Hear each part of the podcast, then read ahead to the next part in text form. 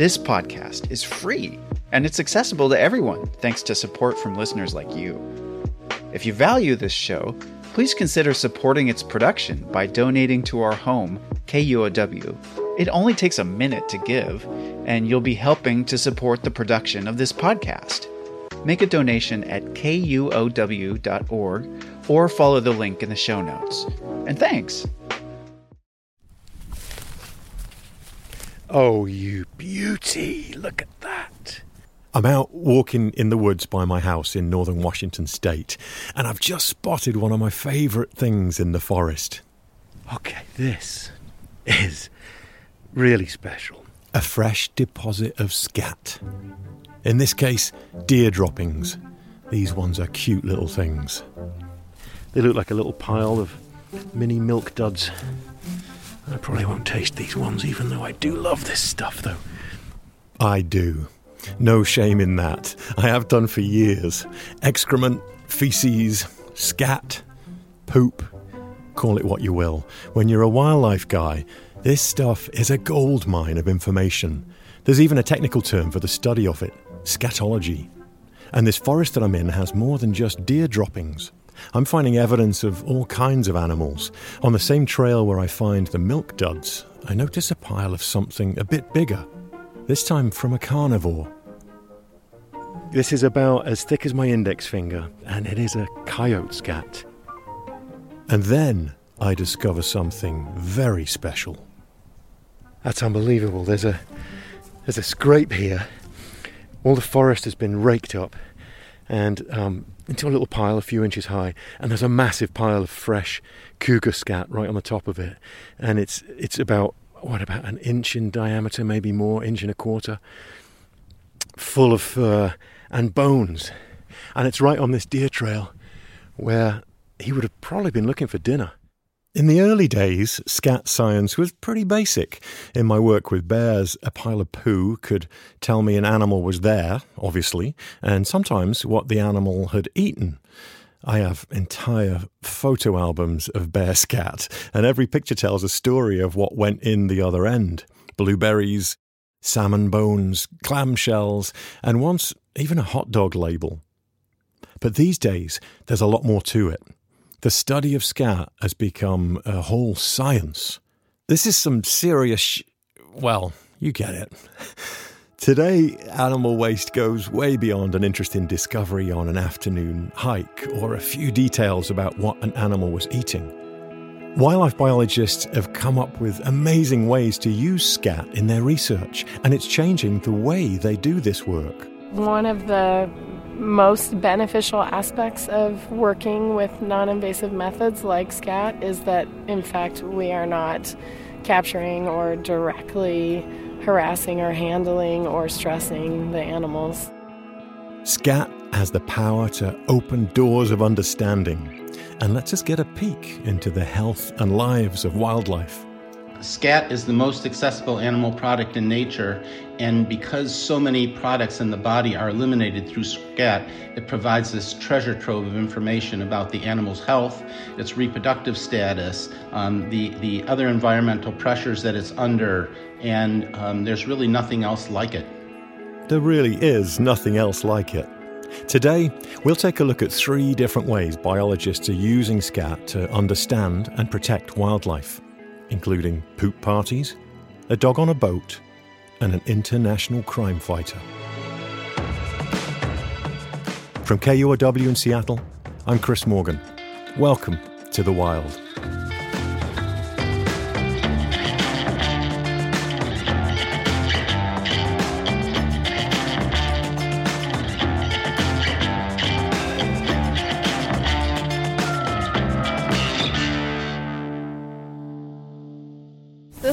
Fresh today. Oh, really? Yeah. For our first case study in SCAT, I present to you the otter. So that was not there yesterday. Let's have a little rummage around. In that. Yeah, very it's wet. a very fishy one too. I'm on the banks of the Duwamish River near Seattle with biologist Michelle Wainstein. She's a field conservation associate with Woodland Park Zoo. Michelle has brought me to this otter latrine site, and I'm pretty excited. And know if you can see that, but that, that's all little fish bones. Oh, so it is. See that? It almost looks like grasses, yeah. but yeah. No, it's fish bones. You know, when you meet someone who has an interest in something quite unusual and you realise it's the same one you have, instant soulmates, that's kind of how I feel right now being with Michelle. We're right next to an asphalt trail and under a major flight path from Seattle Tacoma Airport, which is only about five miles away. Michelle has been studying otter scat here for the past three years. The Duwamish River starts in the pristine Cascade Mountains before emptying out into Puget Sound through the heart of the industrial district of Seattle. A lot of her work is in the less lovely section of that, where the river weaves through some real nastiness. In fact, the last five miles of this river is one of the most polluted rivers in the country. For over a century, the river has been polluted by stormwater, waste, and industry. In one of those industries, Boeing manufactured the B 17 bomber here during World War II. Heavy metals, cyanide, and other toxins from the manufacturing seeped into the groundwater. This section of the river has been categorized as a Superfund site by the federal government, meaning the pollution is so bad it'll take decades to clean up. Something that started and has to be monitored. And believe it or not, that's where this pile of otter scat comes in.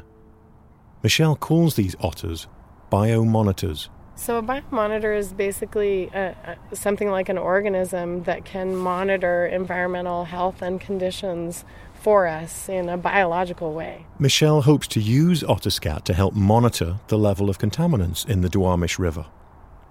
Otters are opportunistic eaters. They'll eat fish, crustaceans, birds, almost anything they can easily get a hold of. As an organism, we can use these otters to tell us a lot about what's happening in terms of contamination of the food web below it because we can measure what's going on in their bodies.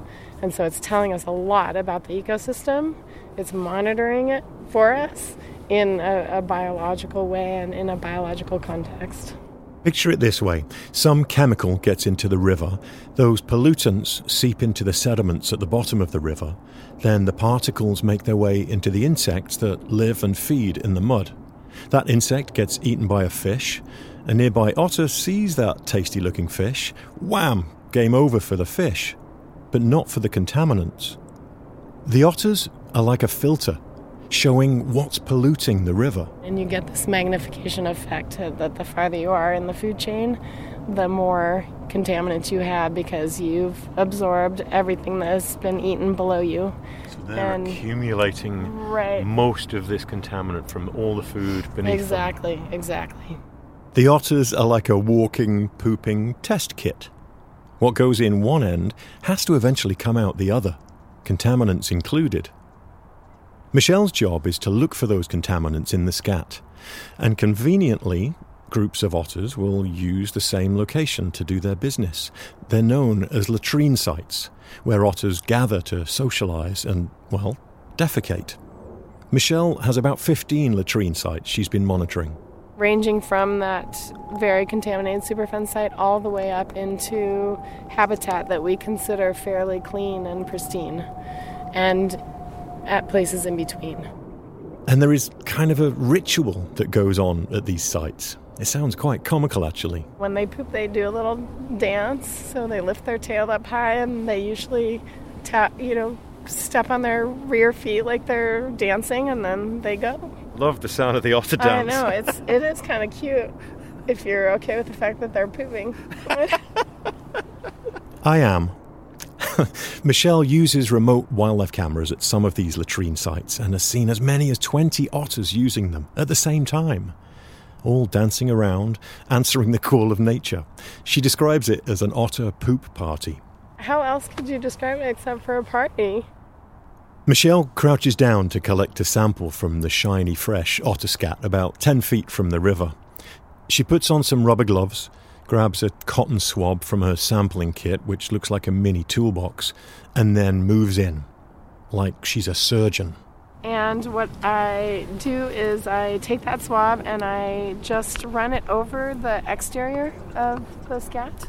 And that's another reason why it's really important for it to be fresh because I'm trying to collect kind of that mucousy layer that's on the outside of the scat that came from the intestine of the otter. That's where most of the best samples can be found. And not surprisingly, the otters down in the Superfund site show much higher levels of pollutants than the otters further upriver. The cleanup will be slow, but the otters will be here to help monitor the trend. It's probably going to be about a 20 year process. Wow. And so we thought it was a great time to get a real empirical baseline for river otters as apex predators in the system to know where they started in the very polluted system. Just as Michelle is talking, something unexpected happens. Oh my goodness, wait, come here, they might come up.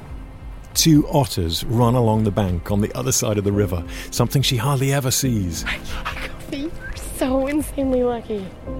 Oh, oh my god. I will just poop with excitement if they oh. if they poop on that riverbank. Oh my gosh. That was totally a show for you. Real. It's not just pollutants that can be found in scat. DNA hides there too, waiting to be revealed. And there's one man at the top of that game, Professor Sam Wasser.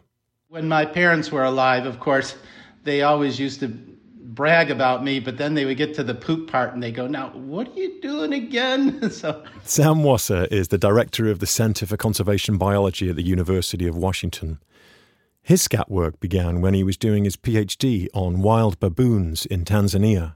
At that time, you know, we were we had habituated baboons we were walking with daily, so when they pooped, you could just see that. You're just right there, and we knew who it came from. These droppings provided a lot of good information on the health of the baboons, a whole slew of things. You know, stress hormones, reproductive hormones, nutrition hormones, toxins, all tied to genetics and, you know, food availability, what they're eating, and all of that you can get from SCAT now, and being able to do that over these large scales when you're trying to look at the impacts of humans on wildlife uh, is really a, a powerful, powerful tool. While working with the baboons, Sam would see elephants in the field. It made him wonder what if he could apply these baboon scat methods to understanding the health of African elephants and maybe even help them? But there you have a challenge because if you don't see the animal poop, then you don't know who it came from. And I realized that if we could get DNA out of the samples, that would change everything. So Sam did just that.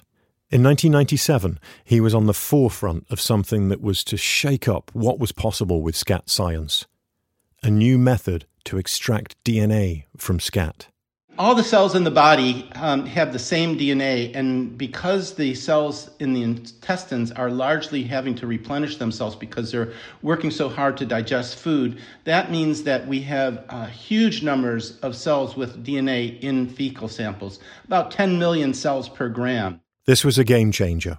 Now, scientists could identify and monitor not just species, but individual animals just by analyzing their waste Sam was going to get his chance to study elephant poop. He just had to find some. Not exactly difficult when it comes to elephants. A poop sample may, may weigh as much as 25 pounds, oh. um, so easy to find. Sam and his colleagues set about partnering with other universities and local governments and wildlife rangers in Africa to help collect elephant dung. And so we gradually built support and we collected samples across the entire continent of Africa, which was no small challenge given that you can put five United States in Africa. They now have over 3,000 poop samples from savanna elephants and forest elephants. And we realized that we could map the whole continent of Africa. Sam's referring to a DNA map a DNA map of the elephants in Africa. From it, he can identify individual animals in a family and knows which region that elephant lives in. This is where Sam Wasser turns from a university biology professor to an Indiana Jones like international crime fighter. Well, actually, right now, um, I kind of work for U.S. Homeland Security investigations. We'll get into that right after the break.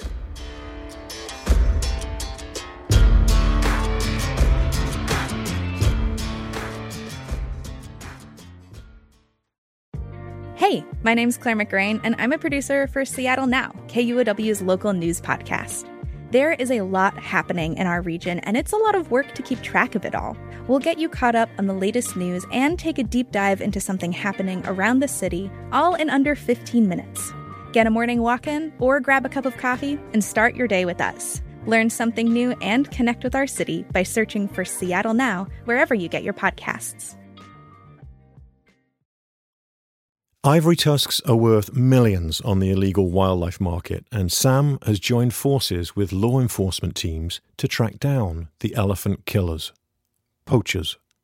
In 1979, the population of African elephants was estimated at 1.3 million. Right now, it's estimated that there are 400,000 African elephants remaining in Africa, and they are killing 40,000 elephants a year for poaching. Wow. These killings are an existential threat to the species. Sam is helping to catch the poachers by using his DNA map of the elephant population. When a shipment of ivory is seized, the DNA from the ivory can be matched against Sam's map. A documentary film called The Last Animals followed Sam on this work. One scene shows Sam processing a shipment of ivory found in Singapore Workers are dumping big buckets full of elephant tusks onto the ground in a large parking lot. The ivory tusks are lined up next to each other, row after row. There are thousands of them. Sam kneels down and picks up one of the smaller tusks. This whole tusk weighs 0.1 kilo. I mean, why would you kill an elephant for a tenth of a kilo tusk? If you look through there, there's no ivory in here. This is ridiculous. Sam estimates there could be the tusks of 10,000 elephants in this parking lot, including the tusks of very young elephants. It's the hardest part for me, honestly. See all these little guys, you know, here, here, here, when a shipment of elephant tusks like this is confiscated, Sam takes samples so that he can extract DNA from the ivory. Then he matches it against his scat DNA population map, and that way he can identify where the elephant was poached. We can get it to within 180 miles of where the elephant actually came from. Now, 180 miles might seem like a lot, but when you consider the size of Africa, that's pretty high precision. So we can tell the species, we can tell if it's forest or savanna elephants, and then we can tell what protected area it actually came from. Officials can then trace back from the port, like the shipment confiscated in Singapore, to where the shipment came from in Africa. Looks like a lot of these were bagged in Mombasa. You can see here Mombasa, Kenya. Um, here's another from Dar es Salaam.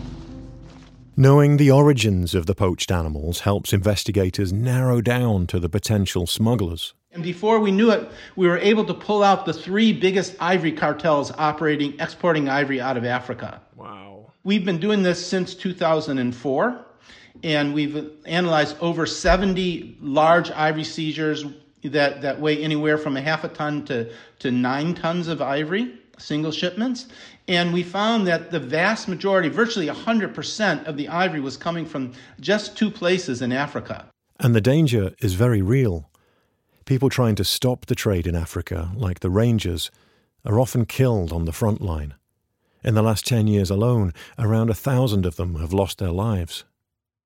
I got to ask you, do you feel safe doing this work? You know, for the most part, yes, but sometimes I get nervous. Um, I, I don't worry about myself here in the United States. When I'm traveling abroad, um, I do, depending on the country I'm in, I, I am a bit more concerned. The day I spoke with Sam, he had just received the latest seized shipment for DNA processing. It's the largest shipment Sam has ever received. It was nine tons of ivory, so um, it's a very, very important shipment, and it, it is connected to a number of other seizures that have been made that we've already investigated. So this one we expect to really pr- match to a huge number of other seizures and really, really connect a much larger criminal network that we have been tracking for um, uh, the past few years now, and, and hopefully are going to bring down very soon. And to think, all this work is possible because of the DNA information Sam was able to unlock in elephant dung. Makes you look differently at a pile of poop, doesn't it?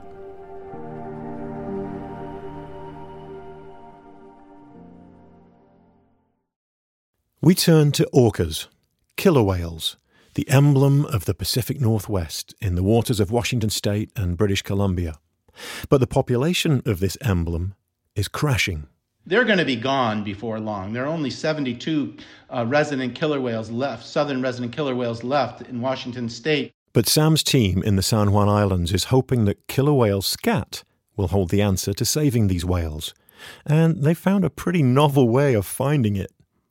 And you might be thinking, because I know I was, how do you find poop in the sea? The solution is a highly sensitive nose.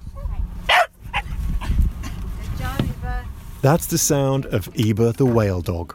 And so the question is how did the dog do it? Does it jump in the water? No. Orca scat actually floats right at the surface of the water for about 30 minutes. So if the killer whales are in the area, the team has to act quickly.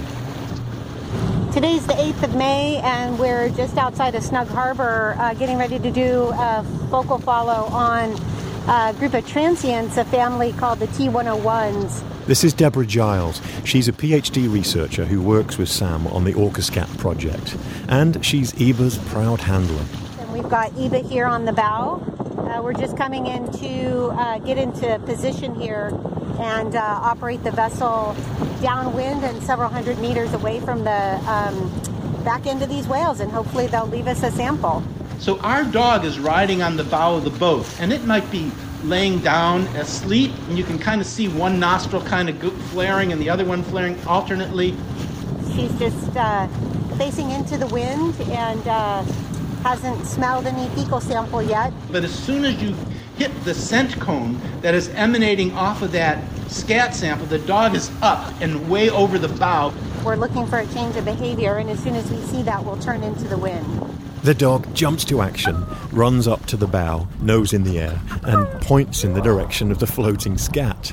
The captain swings the wheel toward the target, cruises up alongside, and a researcher is ready with a cup on the end of a long pole. And essentially, you just go to the scat, you, you put it slightly under the water, just like you do with a cup when you're playing in the tub as a little kid, and you put it under the water and the water rushes in. You get it right in front of the sample, you get it under the water, you know, just a little bit, and the water just floods in with the poop. And all the dog asks for in return as a reward for a job well done? A bit of ball time. Get it, Eba, get it. Good job. And Eba really loves ball time. Good girl. Interestingly, the COVID 19 pandemic has opened up a rare opportunity for Giles and Eba. Noise from vessel traffic can cause stress for the whales, but recreational boating is way down because of the coronavirus. So Giles wants to look if the level of stress hormones in poop are lower during this stay at home period. But boat noise isn't the only reason this population is under stress and on the verge of extinction. Loss of prey, salmon, is a big one, and also toxins in the water. And so, with the killer whale, when you have all those pressures that are impacting them, how do you partition them to figure out which pressure do you need to address first when you're trying to deal with this urgent conservation problem? It's a common dilemma in conservation. Where do you start when a species faces several layered threats? For Sam and his team, the answer was clear. You start with the poop. In addition to toxins and DNA, the OrcaScat also reveals information about diet and nutrition levels. You can see how they are they're trending over time and declining, and then we measure nutritional hormones in those samples so we can see um, whether the animals are starving or not. Aside from the obvious problems with starvation from lack of salmon, one of the biggest impacts to the health of the pod is on reproduction. There have been consistently about 30 female whales in the population. They give birth about every five years or so, so they should have about six births in each year for the whole population. But since 2010, they've only been having one or two births, and in some years, the pod has had none at all. We've been able to show that the whales are conceiving, but they are aborting 69% of their conceptions. And we're showing this from poop. By measuring reproductive hormones in the poop, we can reliably show that the female is pregnant. And then, because they are photo ID'd and monitored daily, we can show that they did not end up giving a birth. Sam and the team have been able to show that it's the lack of nutrition that is causing many of the female orcas to miscarry. We've also been able to compare the nutritional health of females at the same stage of gestation who took went to term versus aborted and you can show the ones that abort had much poorer nutritional health than the ones that successfully went to term. Poor nutrition has more side effects than just low reproduction rates. It can actually cause the whales to be exposed to higher levels of pollutants. Whales bioaccumulate toxins in their fat throughout their lives. These are what we call lipophilic toxins. They love fat. So they're absorbed and bioaccumulated in the fat throughout their life to huge levels. And when it's sequestered in the fat, it doesn't do so much harm to the animal. But when they starve, they metabolize their fat and they dump that into circulation, and that cumulative effect is what we believe is leading to the abortion. It's a cruel double punch. Starvation leads to toxins being released from their own fat, which just makes the whales even more sick. It's hard to stay optimistic when it seems like such a bleak prognosis for the orca, but Sam says that their scat will give us the answer on how best to help them. Boat traffic is a problem, toxins are a problem, but if you can keep the fish levels high, then the impacts of the boats will be markedly reduced and you will keep the toxins sequestered in the fat, and so the animals will do a lot better. So we've been able to hmm. prioritize from the poop fish.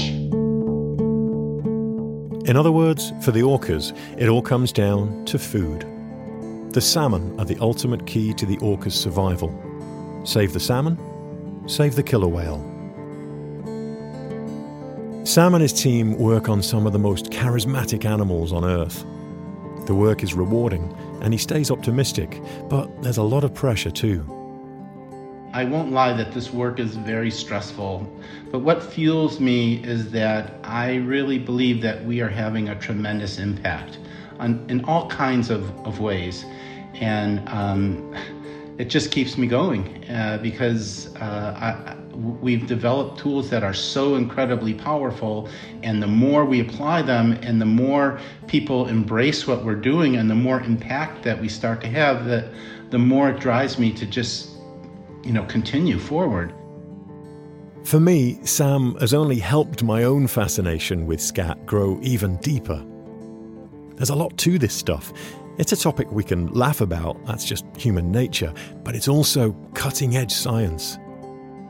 Science that is helping in so many ways, helping not just the species we share the planet with, but our own needs too. As we learn about the ecosystems every one of us relies on. All starting with a bit of poop in a test tube.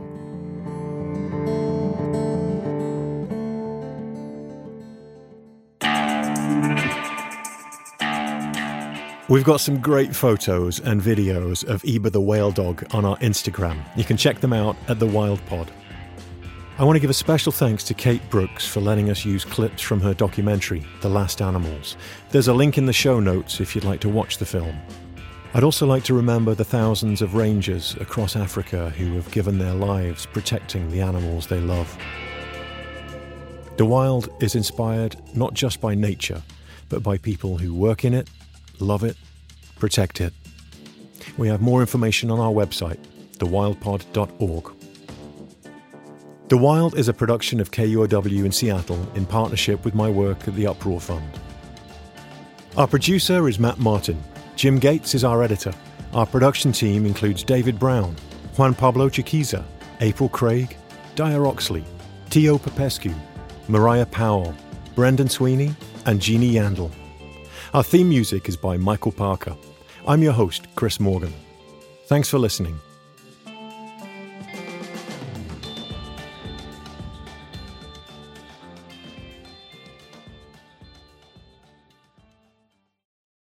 At Soundside, we bring you news and conversation rooted in the Pacific Northwest. Hi, I'm Libby Denkman. I think of my job hosting Soundside as number one asking tough questions of powerful people, the questions you, KUOW listeners, want answered. And two, bringing you a daily slice of the fascinating, confounding, and often goofy side of life in Washington state. Join me for Soundside at noon and 8 p.m. on KUOW or anytime on the Soundside podcast.